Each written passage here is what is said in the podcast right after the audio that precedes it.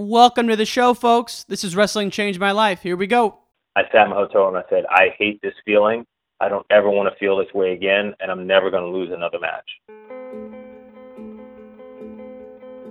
We can endure anything and adapt and pivot and change. Wrestling gave us that ability. I would say nothing in life has impacted me more than the things wrestling has taught me in terms of self reflection, resilience, toughness. Some guys have it, some guys don't. Adversity, 100%. How to pick myself up and be a man after I failed. And everything that has shaped my life and where I'm at today would not be there without the values and basically the, the lessons I've learned through the sport of wrestling. For me, wrestling saved my life because it, it allowed me to focus and channel my energy. We're fortunate if you wrestled because if you wrestled, natural talent helps, but it's it's five percent of the ingredient. It pales in comparison to heart and technique and effort. It humbled me, taught me humility. Nothing can hit, humble you more than wrestling. I think it's the learning to adapt, right? You learn, you learn how to adapt, you learn how to solve problems. You know, if I look back at my time I spent wrestling, if it gave me one thing more than anything else, it's mental toughness. Ladies and gents, welcome back to another episode of Wrestling Changed My Life. This is your host, Ryan Warner. I'm back in the Chi. It's two degrees outside. It's freezing, folks. But luckily, we're going to warm you up with this episode here because my guest is Kerry, the real deal McCoy, one of the best heavyweights this country's ever seen, two time NCAA champ, two time Olympian. And get this, folks, during his last 132 matches in college, Kerry won 131 of them. Whoa, that's uh, that's pretty good. Really enjoyed the conversation, and if you like it as well, give Kerry a shout. It's at KMAC120 at KMAC120 on Twitter. Let him know that wrestling changed my life. Did it for you today, folks. Fan of the week is Rob Wood. That's Rob Tyler 11 on the gram. Thank you for tuning in, Rob. Greatly appreciate it, brother.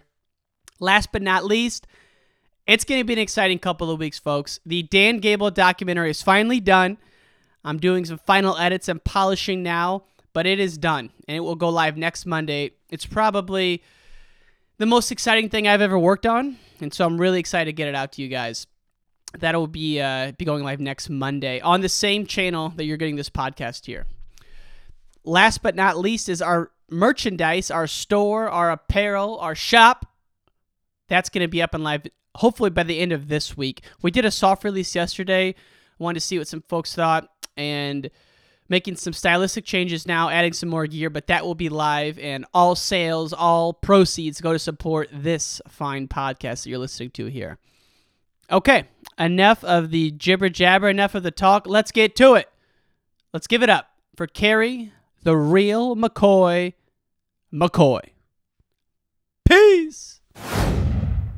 What was the turning point for you from just going to practice in seventh grade to being uh, one of the elite talents coming out of high school? um, well, I, I, I don't. It's actually kind of interesting because I fell in love with the sport day one, and okay. you know when I tell the story, people are like, "What?" Um, it literally, and and again, going back, I had no concept what wrestling was. It wasn't, and no one in my family had wrestled. You know, I had a few friends that wrestled, but you know, there was no there was no connection to the sport. So when I thought of wrestling, I thought of Hulk Hogan and Andre the Giant. That's literally what I thought wrestling was. So when we had the opportunity to sign up for sports, so wrestling was in the winter, track was in the spring. Um, you know, I had some of my my buddies, one of my friends that I'd known from kindergarten, his name was Mike Holmes. He he was in kid wrestling. You know, he started when he was five. He said, "Why don't you come out for wrestling?" So that was my introduction to the sport and I had no prior knowledge, and and I think that that was really important for me because there was no one around me that could influence me. So it was something that I did because I truly wanted to do it, even though I had no idea what it what I was doing. So the first day I show up for practice, and you know every wrestling practice starts you go running, and I, I say that you know so I was confused because I thought it was going to be WWF wrestling, and then, you know, coach tells us to start running. And I'm like, okay, I track practice. Thought track started in the spring. But And I, I joked to you, I said maybe it was the fact that we were at the middle school, running through the middle school. You're not allowed to run in school. Maybe because I was running through the school and you know you're not allowed to do that. It was just something. Maybe I felt like I was being a rebel or something. But in that first 30 minutes while we were running, I just I said, this is something that I'm going to do for a long time, and I'm going to try to be the best that I can be at it. So I made up my mind that first day of first practice that, you know, this is it, and I and I fell in love with it. And so when I tell people that story, they say, "Oh, you must have been pretty good," and and I wasn't good at all. I mean, I I, I might exaggerate a little bit, but I say I was probably the worst person to ever start wrestling that ever started wrestling. So, um, and again, I had no idea, no clue what it was supposed to be about. You know, I when I walked in, I saw these mats on the floor. I thought gymnastics, not you know wrestling. So, um, so I was a complete open book. I was a complete sponge. I was just there to try to get as much of this as I can because I, I don't know why, but I just fell in love with it. So, But were you like um, an obsessive thing- person before that? Like when in middle school and elementary school, did you obsess over things, or was this the first thing that you really Um, had a love for? Not really. So I started playing the cello when I was in fourth grade, and it was something I enjoyed doing. But it was, I enjoyed it, but it wasn't one of those things that I was, you know, too too like. Yeah, I go to orchestra practice twice a week, and I practice at home. But it was it was just something that I that I did to pass time, and I enjoyed doing. So, you know, I, I think it was that type. You know, if I enjoyed doing something, I did it. But the way that wrestling grabbed me, I, I can't even put into words because it it wasn't anything like that before, with the exception of how I felt about basketball. You know, that's the way. You know, I kind of I love basketball. I enjoyed playing. I wanted to do it all the time. Um, but it was different in wrestling, is because you know basketball. I kind of I, I kind of knew what I was doing. I had some idea. There were a lot of people. It was you know everyone knew what basketball Right, was that right. was around. So for wrestling, was, I was the only one in my immediate circle, and obviously that circle grew pretty quickly once I started to go to practice and meet people and all. But but yeah, it was it was uh, I don't know. It's just really weird because it was the first thing that really grabbed me like that. Um, I you know I was passionate about a lot of things. I enjoyed a lot of things, but nothing the way that wrestling grabbed me. And, and like I said, that's what I come back to. Since I had no connection to it, and I wasn't very good at it, I think that internal drive in me to improve and get better really came out to a higher level because I did not want to be terrible forever. I wanted to be better because it's something I enjoy doing and I wanted to get better at it. So that's uh yeah, that's a little bit of the foundation and it's it's it's really crazy because again, I wasn't good. I mean, my first year and this is so we're talking junior high wrestling, seventh grade. It's it's not major marquee, you know, the best of the best. It's just junior high wrestling. I mean, obviously we we're competitive, but it wasn't and I didn't get one competitive match my first year. Uh, you know, this I, I was not obviously I wasn't the starter, and um, you know we had a pretty competitive team. Our, our high school team was one of the best teams in the state, so our guys were, were good. But again, it's still junior high. I mean, you think about you, you think of junior high sports, everybody gets a chance to play. Everyone gets a chance to get some kind of. And I didn't have one match. I remember the one time I had an opportunity. The guy that was in front of me was sick, so I was going to get a chance to wrestle. I was all excited as the week went on, you know, watching my weight and getting ready to compete. And I showed up for weigh-ins. I got on a scale, and I was all excited. I'm going to finally get a chance to compete for the team. And the other team didn't have anybody. They had a forfeit. So, oh man! so I didn't get didn't get one competitive match my you know during the regular season my first year, but I came to practice every day, and I just I wanted to get better. So the thing I talk about is my number one goal, and I keep this with me today, is just to get better. That was I didn't set out to be a state champ. I didn't set out to be a national champ. I didn't set out to do well. I just wanted to get better every day. So, and that's a relative term, but I knew when I went to practice, I'm going to learn something. I'm going to get better at something. I'm going to improve something. I'm going to work as hard as I can. And so when I leave practice, I know that I got better. And that's just was the foundation that I established from the day one, and um, and I've carried on. So, yeah, but uh, it was uh, it's very interesting because I wasn't very good. And over the years, I started to improve just because I mean it was year round. I mean regular season, freestyle Greco, and then eighth grade I played football, wrestled, and ran track. So I played football in the fall, and it was just stereotypical. Most of my friends played football. I didn't have a strong passion for it, but you know we did it, and we were really we had a really good team. Wrestling, eighth grade wrestling. You know, I had some more success. Track in the fall and the spring. Um, you know, enjoyed it. I was a high jumper, and I did some other events, but it, you know, there was nothing that I really had uh, that high level of competition. It was just stuff that I did. But wrestling was something that I didn't. I wasn't very good, but I enjoyed it. and I wanted to get better at it. So. Um, And you had a great high school coach too, Mike. Pic- is it Pacuzzo? Is that how you pronounce it? Picozzi. Picozzi. Yeah, Mike Picozzi. So yeah, he was. Talk about him. He was a couple time all, a couple time All American from Iowa State. Um, wrestled at one of the the legendary high schools on Long Island, Huntington High School, for Hall of Fame coach Lou. I mean, it was uh, it was awesome to have him. And then we had some other. I mean, we just had great coaches around. All of our junior high coaches, uh, the the varsity coaches, JV coaches, Picozzi, Paul and Franco, Ethan Prisky. I mean, those are the the main guys. But there were all other people that came through in and out. A guy named Vinny Altabrando when we were in high school. Uh, Tony Peraza when we were in middle school. Jim Matias.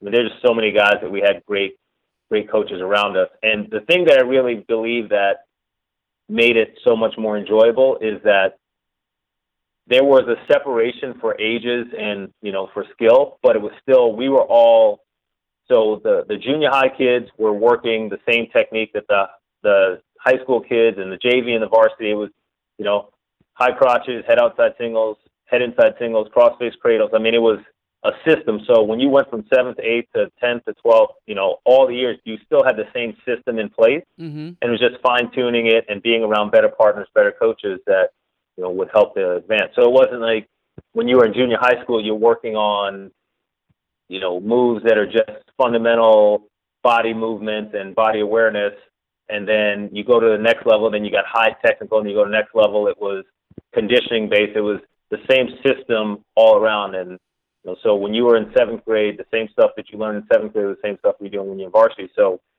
it was really a foundation of reinforcement at such a high level uh, when we were growing up. So I think that's really one of the biggest things that helped us to get better because, you know, I drilled a, a high crotch, you know, 10,000 times a year because that's what was in practice. You know, we'd repetition drill, repetition drill, repetition drill. And then when I go in the spring and summer, if I go to a camp or a competition or a clinic where I'd, you know, be exposed to something else, I would learn a different technique and then I got the foundation of drilling it a thousand times when I went back to to my home gym. So that that was the biggest thing with our coaches of being able to really pound in the uh, the repetition and make us understand. You know, the other thing too that I think was very unique with our program is we learned everything on both sides. So we'd shoot a high crotch and right leg, high crotch to the left leg, single leg to the right, single leg. So I, you know, and obviously your favor one over the other, but when I when I got to the next level, high school, college, I can attack both sides, and that was something. You know, I can lead right leg lead, lead a left leg lead, and that was something that I thought was pretty interesting because I didn't see a whole lot of people. And now, when you at the highest levels, you see most of the people that are wrestling there solid one, you know, one leg lead, and they attack the same, you know, single one leg, high cross the other leg. But we were we were taught all of our techniques to go both sides, top, bottom, neutral. We did it from both sides of the body, and then you just kind of whatever worked best for you, you cl- you clamp onto. So that was another unique thing that our coaches did that I thought was really uh, really important in my development. It seems like a really structured system that kind of reminds me of the high school football team. So I went to a high school where football was king, and they had like the same system in place for 30 years that started at sixth grade. And you learned the same plays, and then at high school maybe they'd add a little bit more to it. But it was essentially the head coach of the high school team told all the kids club coaches what to coach, and that was it. It wasn't like some guy who'd watch Flo Technique Tuesday and throw some bizarre move in. It was a very structured thing um, with Yeah, our football yeah. team, you know. But I'm sure that has to help in wrestling too. And so, when did you uh, when did you go to Russia in high school? I think I read that somewhere. Is that true? Yeah, so um, just a quick rundown. So, 10th grade, I was uh, cadet national runner up, and the guy that beat me in the finals, it was actually back in the day when they were doing the crossover. So, I lost to him in on my bracket, and then they cross bracketed, and I lost him again in the finals. And um, he didn't want to go. He couldn't or didn't want to go to the World Championship. So I got a chance to compete in the World Championships as a cadet, and I won a silver medal at the Cadet World Championships in 1990. And you know, again, it's those those situations where I lost in the finals of the Cadet Nationals. The number one guy couldn't go, so I had an opportunity. And what's really pretty amazing, Cadet National, uh, Cadet Worlds, Junior Worlds, and Olympic team. Um, myself, Brandon Slay, Lincoln McIlravy were on all three of those teams together. So when I was on the cadet team, you know, the level, I mean, there were some other great guys as well. Um, but, you know, I got to, that's where I built my foundation of friendship with Lincoln McIlravy and, and Brandon Slay, among others. And then we ended up making junior world team together and we ended up making Olympic team together, um, coaching together, competing against each other in college. So, wow, man. So that was, that was a pretty good start. Um, and then some of the other guys who were on the team were unbelievable and, and very successful for that cadet team. But that was so at 16 years old, I went to Szombathely, Hungary, um, for a week to 10 days, got a competition, and so that really was so going from seventh grade where I could barely walk and chew gum at the same time till 10th grade, going to you know cadet world championship was a was a pretty big jump, and that really made a big boost for me with my high school wrestling. The next year in 11th grade is when we went to Russia, and it was um, USA Wrestling used to do these Tour de Monde, Tour of the World, cultural exchanges. So it was like a 15 day trip. And I think you had to win the Northeast, you had to win a regional to qualify for it, and you had to fundraise. And so we went to Krasnoyarsk um, for 12 days, and we stayed with Russian host families. Mm-hmm. And so we'd stay with the host family, and then we'd meet to train, stay with the host family. Some of the host families would interact, and we'd get to see each other, but generally it was you're with this host family for overnight, and then on the end of the the week we go and compete. And so I went there, and we had a, we had some duels, and then we had a tournament, and um, you know had a good experience there. Did well with the duels, good did well with the tournament, and um, and then the last three days we uh, we were in Moscow, and so we got to go visit the Kremlin, and you know not in it, but went to see that. So it was a pretty cool pretty cool experience. And then, um, ironically, it's one of those things that you know we see a lot of political talk with wrestling. So we were on a flight back, and I think we literally left a day or two before. I don't know. You have to go back in history books, but when there was a coup, because it used to be it was the Soviet Union, and when the start of the uh, the breakup of the Soviet Union, there was that big coup that happened, and we were on the last plane out of Russia um, right before the the that whole thing happened. So I think there was a soccer team that we had passed in the airport, um, a youth soccer team that was going on a foreign exchange, and I think they got stuck over there for a couple of weeks because Oh. of you know all the unrest. So we had Weeks. just made it out after that uh, after that experience. So it was it was uh, you know one of those things that was you know write it up history. You know you look back on those things and say wow. Man, what was it like living with the host family who probably didn't speak any English? What'd you guys do? Yeah, and and actually, I I was with uh, I was with a guy. There were two or two or three families in the same neighborhood, so we got to see a couple of them. But yeah, didn't speak a whole lot of English, and it was just you kind of get home, and I think I had a book or something, and hang out socially with the other families a little bit, and you go back and go to bed and get up and go and train. So it was it was really a, an interesting experience because you know, at at 16, 17 years old, you know, not many people are used to being away from, you know, their family, let alone, you know, being in a foreign country with strangers. But um, it was it was pretty cool though when you got to it to realize that the families that we're with, they were that willing to open up their homes and take in people they didn't know and take care of us and, and treat us well. So Right. um, and then we got to do some fun stuff. We did a, a, a wild water rafting trip one day, and um, you know went down, did some shop, some shopping and sightseeing. So yeah, it was, it was pretty cool. But like I said, the idea of being in a in a foreign country with people you don't know was was uh, was definitely unique. I bet. And then you get to college, so you're pretty dominant in high school, making world teams, cadet runner up. You get to college, and from what I've heard, it was a tough year, right? I mean, trans, you know, transferring to a Big Ten schedule. But you had this moment when you were at the national duels your freshman year, and you might have been up like 4-0, and then the guy came back to win. and maybe it took a while to set in, but it seems like that was kind of a turning point for your year. And obviously, you'd go on to put together an unbelievable string of victories. But if if you remember what I'm talking about, could you just elaborate on that? And if not, like what what'd you learn from that freshman year that you kind of use going forward throughout the rest of your career? Yeah. So, um, yeah, that match it was. I told people it's one of the most important matches that I've had in my career um, for a lot of reasons. Number one, it was um, a match that really.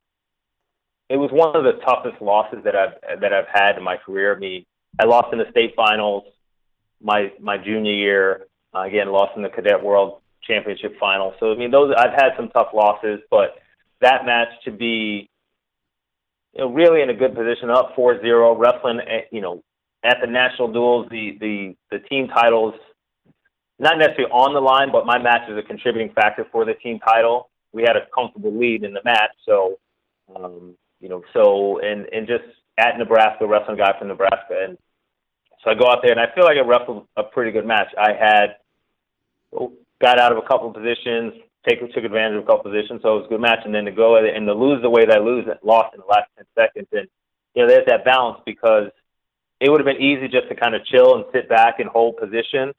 Um, but I was still attacking and, and still trying to score to keep the pace up. So, you know, recognize that, you know, risk and reward. And, um, you know, I attacked and got caught in a position that I shouldn't have got caught, but he was pretty good at it. And, you know, and then it's funny because when he first threw me the first time, I thought I had lost. I thought, you know, he got a five point move. I was up 4 0, and I thought it was over. And my coaches are yelling, no, no, no, you're overtime. You just got two and two. So it's 4 4. And so I had to go from I'm going to win this match, so I just lost it to I got to wrestle again, and then I'm in there, and then I get thrown again out of bounds to lose, and so again now, so it's just such an emotional roller coaster in that match. Yeah. And I remember just so one, you know, the dealing with that tough loss. Two, my teammates, I didn't have one one not one of my teammates or coaches gave me crap or they were like, "Hey, tough tough break. You had them. You know, you're going to be great." All just all positive reinforcement. So I really, and this was midway through. It's January already, and I'm, you know, I think I was nine and eight at the time. So you know, it's a 500 wrestler, and my team, my support network was strong, and they they had my back, and they made me feel like I I, I belonged, and and I was, you know, really reinforced that this was the place where people cared about me more than just what I did on the mat. Um, and then the, the, the third thing was that that technique. Um, after it happened to me, I said, "I'm I'm I'm going to learn that, and I'm going to I'm going to do to him what he do to some other people what he did to me." And and actually, I, I I used that overhook series, and I and I scored a lot of points with it through my collegiate and mainly international career. But I I I used that technique, so it's something that I you know taken away from the loss. Like, okay, what can I learn from this? And I learned that technique, and I scored a lot. Uh, my my college coach, one of my college coaches, uh, Hashiro Ishii, was a judo expert, and you know he had some judo tendencies with that technique, and, we went over, we learned it, and, and I was able to use that later in my career. So a lot of reasons why that match right there had uh, had a huge influence on me later on in my career, and um, you know in my life in general. But yeah, that definitely was a big deal. And then you know, after my year was over, I was just over 500, and I just I sat in my hotel room after the NCAAs when I got eliminated, and I said, I I I hate this, and I didn't. I, you know, I'm I'm I like to win. I like to be successful and all, and I didn't like to lose. But that point, it was it just it was so much deeper when I lost and I was done. And three guys that had beaten during the, se- the season had become all Americans, and you know, so I knew I was, had the ability to compete at a high level. And I just I sat in my hotel and I said, I hate this feeling. I don't ever want to feel this way again, and I'm never going to lose another match. And I, you know, and it's one of those things where just after losing 17 matches, people, you know, how can you be never going to lose another match? You just lost 17. I said, I, that's that's what I what it is. And every day from that day Let's forward, go, I live my life was, hey, everything that I do is committed to this goal of never losing another match. So that's really how it, you know, adjusted, changed changed my perspective on things, and you know, that's that's what my my goal was. Man, and you almost did it. You lost only one match after uh, after that, and we'll get to that. But you know, during this time at Penn State, they were pretty good. They got second at the national tournament, and they had some good wrestlers. One of which was Cary Kolat. Like, what do you remember about his intensity and his attitude at the time? Was he on just like another level? so it's it's it's really interesting, and you hear this in a lot of different ways. Um, you know, if you want to be successful, surround yourself with successful people. Um, you know, it was just to try to be what those guys. So you know, and, and that was the other thing when I went to school my freshman year, especially was I was the other Cary on the wrestling team. You know, Cary Kolat was the arguably one of the best high school wrestlers ever, four-time undefeated Pennsylvania state champ. You know, placed third at Midland, third at the national team while I was in high school. So this is a guy that I came in and it's like this. He was the number one kid in the country, and he was on. You know, I was on the team with him. So when I when I got there, I said, okay, he's one of the best to do it. Whenever he does something, I'm going to try and be there and try and do it. You know, so if I heard he was going to work out, I would go to work out. If I heard he was doing a training session, I would try to be there. And I found really quickly that I could not physically even come close to the things he was doing. So I would go in there and he, him and Sanshiro Abe and John and Russ Hughes would have this crazy workout set up. And I'm like, hey, what are you guys doing? They would tell me. And I would say, all right, I'm going to be over here and I'm going to shadow wrestle and I'm going to ride the bike because, you know, there's no way that I can, I can do. So, so I was in there a lot of times when they were in there and, and I was doing something, but the level that those guys were training at, I physically, emotionally, I don't know, but Like, I what just, was it? What were they doing? it just I, I remember one time we went in and and Cary said, "Okay, here's the workout. We're gonna go five five minute goes, four four minute goes, three three minute goes, two two minute goes, one one minute go, and then we're gonna go thirty second overtime." Woo. And I I was like, "Wait, five five? That's twenty five minutes, and then four four is another sixteen, and I'm doing. I mean, you guys are gonna wrestle live for like eight hours." And you know, and and the thing is, if you know, it wasn't okay. We're gonna kind of hand fight, and I mean, it was high intensity wrestling for a five minute go, take a short break, five minute go, take a short break, and and I, you know, it's like okay, you know, I'll go in, and after the first five minute go, I'm trying to stay and you know, barely stand up. Second one, then I'm like, I just I can't. So things like that, or they would they would say, okay, we're gonna go run, we're gonna run the golf course, which is probably about a five or six mile run. Uh, we're gonna go run the golf course and come right in, change our shoes, and we're gonna wrestle a, a 20 minute grind match, you know, or some just stuff like that that they would say, you know, they would run, or we're gonna go and we're gonna do a, a, a thousand pull ups, you know, and then after that we're gonna wrestle, just you know, stuff like that, and just I think literally they would just think, and you know, the stories about how Cary trained when he was in high school, and I think it would just think of some of the things that were so unreasonable to think about, and I think they would think and they'd say all right, yeah, let's do that. And just push themselves. And so I would hear it and see it, and I'd try to keep up, and I, I failed relatively miserably, but I was trying to, and that's so the goal was to just try and keep up. But yeah, I mean, and then when when we go out and compete, and the things that that Cary would do, and I remember we wrestled Iowa in a duel at home, and you know Bill Zadick, he's wrestling Bill Zadick, and he he did the, the backflip you know, and I, he, you know, you hear stories about him doing it in high school, you know, doing a backflip when a guy's got a single and taking a guy down. Um, you know, so I'm thinking he's, and then I think he caught him with a flying cement job to pin him. and it's like these are things that that I never even thought about when I was growing up and wrestling in New York. I mean, backflips and flying cement jobs, and you know, now it's almost common to see people try that, but back then, you know, 25 years ago, so I just would be in awe and I had kind of my routine when I wrestle 190 and he was 134. So I always wanted to watch him wrestle. He always got me fired up. So, you know, I'd, I'd be out there, get my warm up, and I'd make sure I go out and watch Cary wrestle, and then I'd go back and finish my warm up, and then so it was it was pretty cool to be a teammate with him during that time. Gotta be, man. I I'm a big proponent of saying that Joe Williams is one of the best high school wrestlers ever, but a lot of people trump me and say Cary Kolat was. And in all fairness, that was before I really started getting in into the depths of following it. So I need to do a little research on the Cary Kolat mystique as a high schooler. Yeah, yeah, it's it's pretty it's pretty amazing. And and I would I mean there's there's so many. I mean, and I was very fortunate to grow up around so many great guys. I mean, you mentioned Kolat, Lincoln McIlravy, Joe Williams. I mean, those are the guys that were on on national teams, on on world teams. um, you know, and then obviously some collegiate wrestling. So it Sure. it is pretty amazing. Um, you know, I'm very very blessed that I've been able to to share the mat with some some great people, and and you know, and I think now I even think about now with the the level of wrestling that's going on in our country now. It's like I was I was very fortunate to to go to college and compete with some of the best high school wrestlers at that time, and then internationally I was able to compete and be around some of the best international wrestlers. And now as a as a coach slash fan, you know Jordan Burroughs and Kyle Snyder and J'den Cox and those guys to be able to work with them, you know, do the different things and to be able to watch them and then see the younger guys that are coming up, you know, guys like Zahid Valencia and Mark Hall and Vincenzo Joseph and you know Zain and Jason Nolf and those guys. Like, I'm I'm really blessed to have been able to just span, you know, in the last three plus decades of wrestling, the the amount of talent, the amount of character, the amount of quality that I've been able to be exposed to has been really awesome. I was gonna ask you, do you get to go around the Penn State program at all now that you're out of college coaching?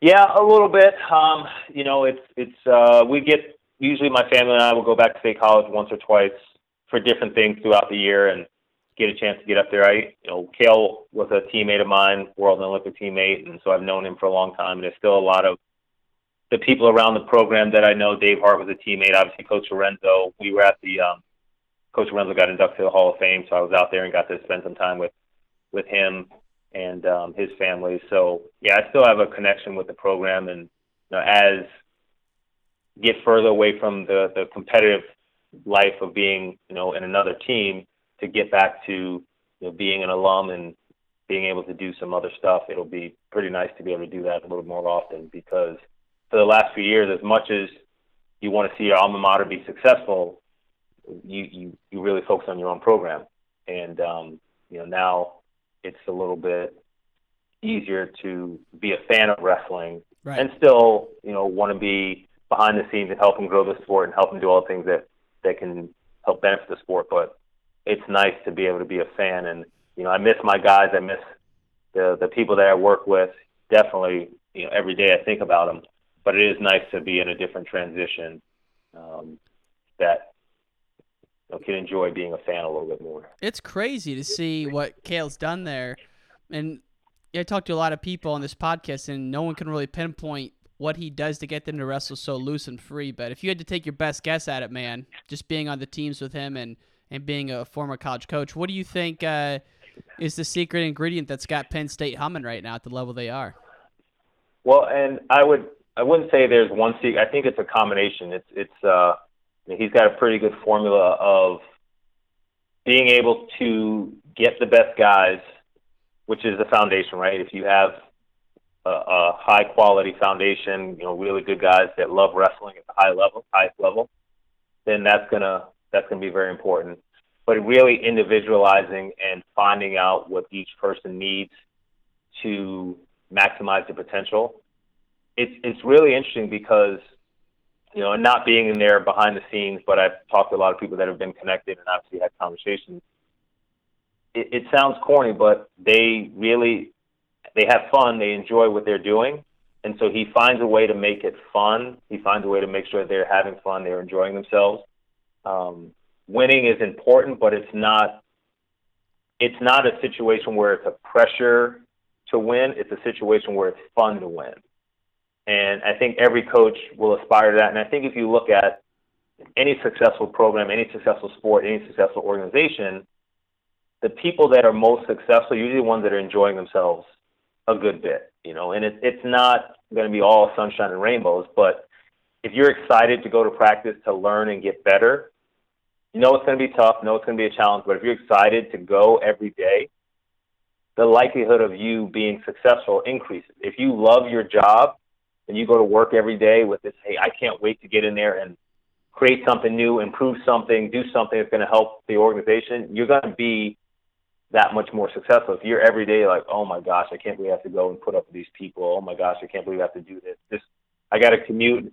You, you're not going to have as much of an opportunity to be successful. So I think just enjoying what you do is a big part of it, and that that's what I really feel like is is the the secret sauce for Cael is that he has these guys truly enjoying And then when you look back at some of the times with some of the athletes that you can see may not be having as much fun, may not be enjoying. A lot of times he'll give those guys a break. You know, he'll put somebody else in the lineup. You know, have those guys do something different. And it doesn't happen too often because I think the foundation of enjoying themselves is, is pretty high. But Yeah. you will see every once in a while that, hey, where's so and so? You know, and everyone's thinking about it, and and I would assume that there's something going on with this guy. Kind of just needs a break, and, and um, you know, so Cael, I think has done a great job of that. And ironically, I listened to your podcast with Lincoln McIlravy, and he was talking about how Gable, that was what one of Gable's biggest things. You know, he just knew individually how to tap in to get the most out of each individual, and it could be different from every person on every year. And so I think that mentality is uh, a lot of coaches have it, and it's just who can who can maximize it. Um, Right. And, and Cael's doing a pretty good job. Now, did you ever feel pressure on yourself to win? Because I heard that your goal was to never lose another match, versus some people's goal is to win an NCAA title. And if they lose along the way, yeah, it sucks, but it's part of it. But like going into the nationals your senior year, where you had only lost one match since your freshman year. Um, you know, you you won the Hodge your senior year, but like going into your last match against Stephen Neal, one of your uh, your big rivals, like did you feel any pressure ever, or were you still having fun at that point? Um, I mean, I was always having fun. Pressure. It it it was one of those things where I worked as hard as I can work. I put the time and energy in. So when I got to compete, it was just, hey, go out there and perform. And I was I was pretty again when I talked about my freshman year, I was pretty fortunate to have people around me that were able to reinforce that idea. Just go out and do what you're capable. You're you're you put the work in. You're ready. Just just go and do what you've been doing. Um, one of the the nicest things about that my senior year is we went out to California. My coaches made a, a focused effort to um, you know to get me to the best to the best opportunities uh, for preparation and we went out to California and we wrestled. So I wrestled Stephen Neal in um, at Bakersfield, and This is the first time you wrestled him? Yeah, yeah. Well, actually, I wrestled him in freestyle um, in the '95 U.S. Open, and um, you know it was a good match. And then, so we wrestled him in that duel, and I, I wrestled him. I think I won 4-0, takedown, escape, and riding time. So I felt pretty good that I was going to be able to, you know, compete hard and, and get a win. Um, we had the opportunity to wrestle in the All Star match that year, and we had a big stretch, a Big Ten schedule. I think I'd wrestled six matches in a week and a half, something just. And I didn't go to the All Star match um, to wrestle him. So the next time I, I wrestled him was the uh, was the NCAA final. So I felt pretty good.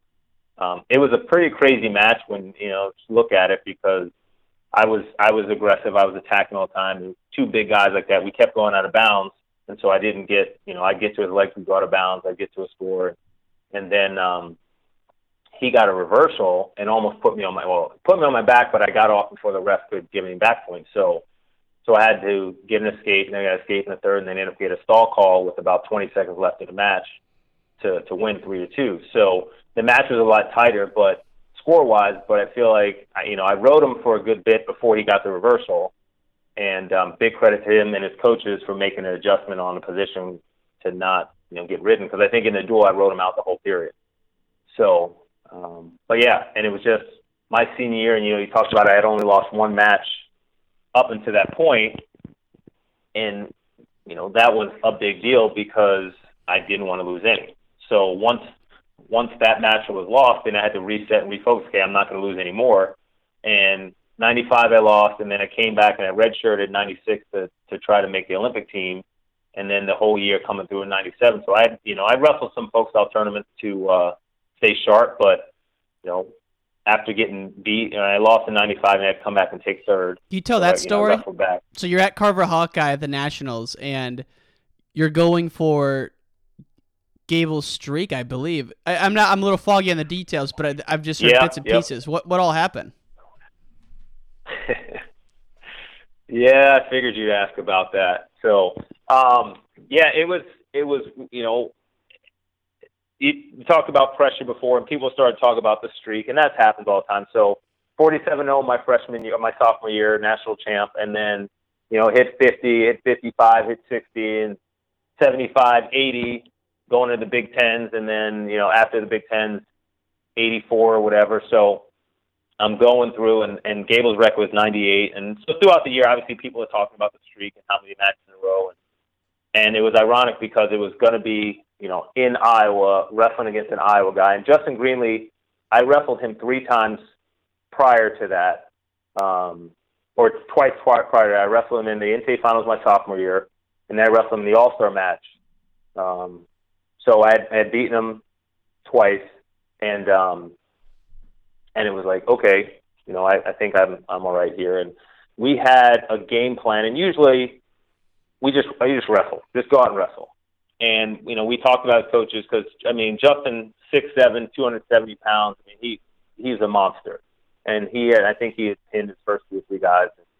But we had a, a plan that hey, you know, go out and get the first takedown. If you don't need to go down, go underneath. You know, you can stay on your feet, stay in your best position You know, which I was decent on the bottom too, but it's like stay on your feet. That's where you you're going to be good. So I I got a takedown in the first period, rode him for a little bit. He got out. Second period, um, it was my choice and his choice. He deferred to me, and I took neutral. Um, and then probably about 30 seconds left in the second period, got into a little bit of a, a shot. I was in on a high crotch, and he's so big, he started scooting the corner and again, like I said, we don't see all the scrambling like you do now. So two big guys, I'm in a crackdown position. He's scooting the corner, and you know, depending on who you ask, I'm gonna say it right now. It wasn't two. I'm gonna say it right now. that was so, uh, that's that's a you and I guy at Carver Hawkeye during the Gable era. Yeah. I mean, it's a yeah. So, so that's that's the deal. Got the takedown, and it was right at the end of the period, so I didn't have time to get away. So now the score is it's three to three to two. Um, he goes down.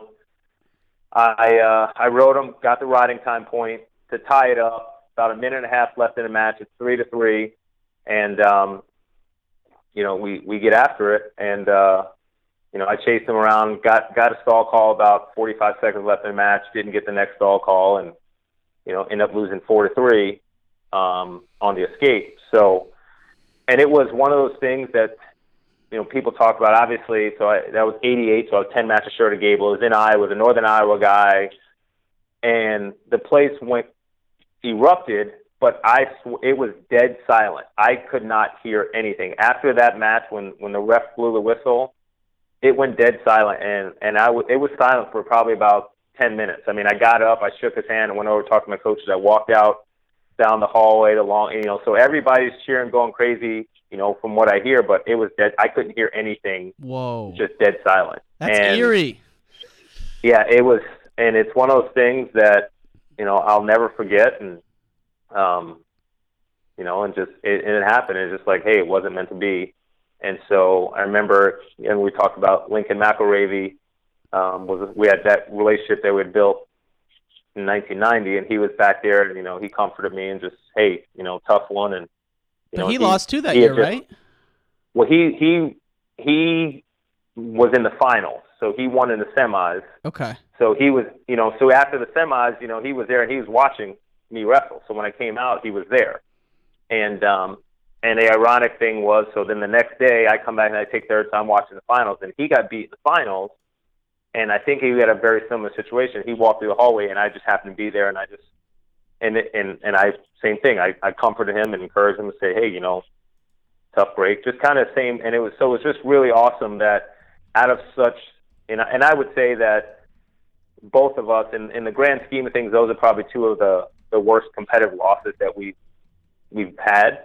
Um, I know Lincoln went only lost in the finals of the World Championships, lost in the semis of the Olympics. Um, so, but those those matches to lose, you know, four-time NCAA champion to lose at home to a guy that had been beaten in the multiple times, yeah, and uh, you know, same thing, a guy that had beaten multiple times. So, um, so yeah, it was uh, it was a pretty cool thing for us to be there to support each other. And and I remember, I don't know, I think it was the Iowa paper. They had a picture of us just in that hallway, and we were just standing next to each other, and you know, it, it, and and that's those are things that when you hear it more and more now that it goes beyond sport. That wasn't about winning and losing. That wasn't about that was about two people that cared about each other, and you know we were there to support each other, and it didn't matter what the wins and losses end up. That was just that's what it's all about. That's what sport is about. It's about being able to to support each other and, and to, you know compete at the highest level, but you're not competing just to try to win a medal. You're competing just to be the best you are, and you know anything that's going to be pleasing in God's eyes. And, and I think you look at that and you see that that's a because it could have been very easy for me to run out of the building and not talk to anybody, or for him to just say, "Get away from me, I don't want to." But you know, our connection was stronger than you know just whether or not we were two guys that wrestled for some good wrestling teams, and you know, we ended up finishing okay with our careers. Came back and we both redshirted at '96, and then 2000 made the Olympic team together. Um, we both won the national championship in '97. So um, you Yeah, know, let- things things worked out okay. Definitely. And I was going to say, let's just wind down with that. So when you made the Olympic team in 2000, um, you had kind of a, a crazy turn of events because you beat Stephen Neal in the finals. Then you get fourth at the World Team Trials in '97. Then you make the World Team. You go to the World Championships in Iran, in Iran. Something funky happens. You know, you won. They overturn the match. Like it's just such you know scandalous behavior. I can't. And then Cary Kolat, your former teammate, same kind of thing happened. But then in '98, Stephen Neal, um, he makes the World Team and then wins the World Championship. Or was that 99 when that happened? No, that was 99. 99. So now you're yep. thinking, shit, I was just in 97, I was at Iran in Iran, the House of Wrestling, supposed to be in the World Finals. I got screwed and then my competitor, he makes the world team in 99, he's the world champ. So now going into 2000, you had a defending world champ at your weight. Like where were you at mentally going into that? Yeah, it was like you said, it's definitely a roller coaster. And you know what? It's it's really it's really interesting because a lot of people talk about that '98, and I it, it hurt. It hurt, no doubt, no question. I I'd wrestled a Cuban probably seven times, and the only two times I lost to him, I lost to him. Well, I won that match, and they took it away, and then I lost him in the in the bronze medal match in 2001. So What I happened? in Cuba. When uh when In they the took match? it away. Yeah, like I mean you won. That match was over, right? Like how long after did Yeah. they come and tell you? it was I was back in the hotel getting ready for the finals, you know, just hanging out in the room and then Bruce Burnett who was the national team coach, he comes in and he just he walks in, opens the door and he just drops his head and I was like, What's up? And he said they they overturned the match. I said, What what How, what did they so what happened was in the match I stood up, I had an ankle lace, I was up one zero, I had an ankle lace on him. I stood up with it because you know he's had big heavy hips and as I went I back arched from my feet to turn him. And so when I back arched, we went out of bounds, and I turned him out of bounds. They gave no points because we went out of bounds. So, and then I ended up winning 1 0. Well, when they went back and they rescored the match, they said that he caused me, he reached down, he grabbed my foot, and he kicked me. When I had the ankle lace, he kicked me to my back, and they gave him three points. So that's how they overturned it. Um, yeah, so I went from wrestling in the finals of the World Championships against a guy that I'd beaten earlier that year to having to win a match to get into the bronze medal match. And I won the match. I, I think I wrestled Turkey in the consi semis, and then or the yeah the consi semis, and then for bronze I had to the Russian who I'd beaten earlier in the tournament, and I lost to him for the bronze. So that was was the the whole deal. But then, so you know, people are like, well, how you know how'd you deal with it? And I said, well, that was my first world team, and I just believed that I was I was gonna I was gonna be rolling. You know, I'm gonna make a bunch of world teams. My goal was to make the Olympic team, so 97, 98, 99, 2000, and you know from there would be over. So I, yeah, I didn't get a chance to win in 98, but I felt like okay, I'll be back next year. Right. and you know ultimate goal is 2000 so so then in 98 i'm you know that whole situation. And then you know stephen neal senior in college i'd beaten him. You know the previous years i'd beaten so the funny thing with stephen we wrestled eight the first eight times we wrestled i won three out of we, we were four and four but i won the first three and then he won the next couple and then i won the next couple. So we were Okay. we were you know, we went back and forth. So I won the first three, then he beat me, and then he beat me, then I beat him, then he beat me, and then the next ones, and I beat him in 2000, three matches to none. And in 2001, it was two matches to one. So we went back and forth. But yeah, when he beat me in 90, um, he actually beat me in 98 uh, at the at the U.S. Open, but then he didn't go to the World Team Trials. Tolly Thompson was the the U.S. Open champion. He went to a tournament and tore his ACL. So at the World Team Trials, you know, those two guys weren't in the event, and then I made that World Team and went on. So so Stephen had you know he had beat me in '98, and he beat me at '99 in the U.S. Open. Oh wow! Uh, so that's all going into it too. Wow. Yeah, and then in '99 at the World Team Trials, we went two matches to one.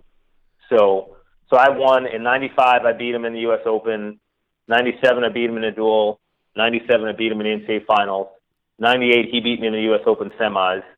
'99 he beat me at the U.S. Open, and then at the trials we split two to one. So that was our that was our run up into 2000. Um, and then in 2000, um, and he's talked about it. He was the world champ, and he uh, he was back in Bakersfield, and you know he adjusted some of his training, and and I, I made the commitment. I moved out to Colorado Springs as a as a part time resident, and um, that was really the biggest thing. So I, I knew I was ready to go out there and compete because I was around Kevin Jackson, Bruce Burnett were the coaches. Kevin was a resident coach. Bruce a national team coach. My training partners there out in Colorado Springs were, were great, and um, I just you know adjusted my lifting program. Um, you know, so similar to what I did after my freshman year in college, you know, I had to make some adjustments, and you know, going out there and being uncomfortable was uh, was the adjustment. You know, I could stay home in my comfortable surroundings and you know, do, but I knew I had to get out there, and I would go and I would train at the training center, and I would go down when I was, I was coaching at Penn State. So when I go down to Lehigh, Greg Strobel was a national team coach. He was a New York AC coach. So I go down to Lehigh and train, and Johnny Curtis and, and Joel Sherritt were some of the guys that I would train with that were competing at the weight class below me, and Dominic Black was at the, the training center, and so I just I had great partners around me from '99 2000. Joe Bastardi was my strength coach back in in State College, so we had a, a really good lifting program. So I got you know bigger, stronger, faster, and um, you know so it's just another thing of no stone unturned, and um, and that's what it is. So that's what I pulled into 2000, and you know what it came down to, ironically, in in 2000 to make the Olympic team. Um, one of the, the scoring moves was a three point overhook, you know, throw that Oganeson hit me when I was a freshman. Ooh, So, full circle, I baby. used, I used that technique to make the Olympic team, and you know I got pretty good with my with my turns in 2000. I got some good ankle laces, and yeah. so yeah, it was a Did you did you wrestle him uh, at the U.S. Open that year, leading up to the Olympic trials in 2000? Yeah, so we wrestled.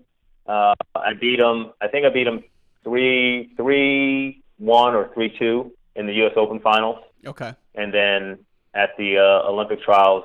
So you know, the the national champ sits out. He won the mini tournament. We wrestled, and um, I think I won the first match three one, and then I won the second match six to two or something like that. So And boom, you're an Olympian, man. That's that's an amazing story because it's only like I don't know, call it ten years before that, you had just started wrestling, and then next thing you know, you're on the Olympic team, and you know you were a nine-time world team member. You'd make it again in 04. but um, man, it's just it's cool to hear that story and how it kind of all came full circle. And then he went on to play for the Patriots, and then another one of your guys, uh, Kurt Angle. He went on to go WWE. Did you ever think about doing a pro football or or WWF, WWE? Yeah, I um yeah, and so it is. You know, it's pretty pretty awesome you think about the guys that I was able to compete with and what they've gone on to do. Um, I did so in in when I was at Lehigh. So I left State College in 2000. I was coaching at Lehigh, and so for the next the next run of the Olympic cycle, Chuck, a guy named Chuck Bednarik, and he was one of the last Ironman, you know, 60 minute players in NFL, played for the Eagles he used to come to Lehigh practice, to wrestling practice, and watch, and we talk. And he would say, "He's like, hey, if you want to get a tryout, you know, I can get you a tryout with the Eagles pretty quick." And I would say, "Well, I was still at that point. I decided I was going to continue to compete wrestling, so it was like, well, I'm I'm going to compete. So, well, if you ever change your mind, I can get you a tryout." So that was an opportunity that I didn't pursue, but I uh, had that. And then in 2000, um, you know, Kurt had won in '96, and he was in in the professional wrestling and doing a great a great job there. And I know initially when he first went, a lot of the wrestling community wasn't really excited, but eventually, you know, he he won them over and realized that it was great promotion for amateur wrestling. So Yeah. it was pretty big. And then in 2000, so Kurt won in '96, and then Rulon won in 2000, and I was, you know, uh, one of the favorites to win in 2000. So there was a storyline that was kind of evolving with Kurt being a gold medalist in '96, Rulon and, and I would be gold medalists, you know, heavyweights, and that whole storyline was was being kicked around in 2000. Obviously, I didn't win in 2000, so um, then they were just going to have it kind of be Rulon and Kurt, and Rulon decided to not go that route, um, so it kind of fizzled out. But I definitely thought about the uh, the WWE, but again, after 2000, if if I would have won, it might have been a different situation. Since I didn't win, it was really the opportunity wasn't wasn't there. And then as 2004 rolled around, I was a little bit long in the tooth, so I don't think it was going to be one of those things that the opportunity would have been if I would have won. Um, you know, and then Rulon came back because it was again Rulon came back. I was wrestling, so we both had another chance to kind of re. And Kurt was still doing really well, so but uh, it never came out. But I definitely thought about both of those as an option, and just you know wasn't something that I was interested in at that high level. And then you know the opportunity kind of faded once I didn't have the success that I was. It's cool that Bill Belichick would take a chance on Neil, though. I mean, that's pretty unheard of. That he, I don't even think he played football in college. Yeah. So the story that I heard, um, so Bruce Baumgartner has a heavyweight camp. Matt Ghaffari, Olympic silver medalist in Atlanta. You know, so Bruce brings all the the top heavyweights in for his camp. Well, Matt was there with Stephen, and Matt's agent was the same agent. I think the story was Matt's agent was was Bill Belichick's agent, or Matt's agent knew Bill Belichick somehow. And so they were at this camp, and Steve was like, "Yeah, I'm thinking about you know maybe trying to play football." So Matt Ghaffari reached out to his agent and got contacted, and that's how you know the door was kind of open. Stephen went up there, and he actually got released and sent down to Eagles for their practice squad, and then he got called back up. I think a week before the uh, AFC Championship game, he got called back up to to the Patriots. Then they won the Super Bowl that year, and then the next year he had a a prominent role in the program.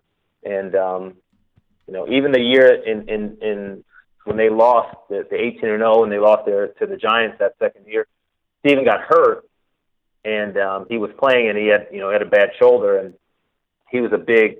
He this, this again. This is what I'm hearing. The Right, story. Michael right. Strahan played for the for the Giants, and Michael Strahan couldn't couldn't get to to Tom Brady because Steve Neal is such a, a great pass blocker, and then once he got hurt, um, you know, it, it changed the dynamics of the game a little bit. So, Wow. yeah. So those two guys, um, you know, that I competed with, going on and, and having that high level success. And then, you know, even now when you look at some of the other guys that were later in my career, you know, guys like Daniel Cormier, who's doing a great job in, in, in the UFC and Brock you know, some of those other Lesnar was around have- that era. Yep, yep. So yeah, it was definitely a, a good run with uh with the big guys. When you had a, a great career, man, and it's been an honor to talk to you.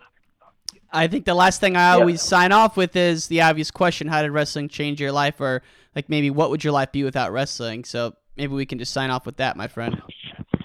Yeah, so wrestling changed my life by giving me all the cliche hard work, dedication, commitment, um, really being able to understand what it what it meant to to work hard, to set a goal, to go after the goal. Um, I've met the most amazing people through the sport, and so it changed my life by just giving me the opportunity that I don't think I would have had if I would if I would have been involved in another sport. So very blessed to have had this uh, this opportunity to get in a sport, and you know it's it's all about God's plan, and you know I know He had something special for me, and wrestling was a big part of it, and it's leading me to the next chapter of my life. And you know I'm just really excited to uh, to be able to have had some great experience, and looking for some even more. Amen, man. Well, thank you so much for your time, Kerry. It's been an honor to talk with you. Thanks, Larry. I appreciate it. And all great things must come to an end. If you enjoyed this episode, please subscribe, give us a review, give us a rating, and share this with your friends. It would mean the world to us. Thanks for listening to Wrestling Changed My Life.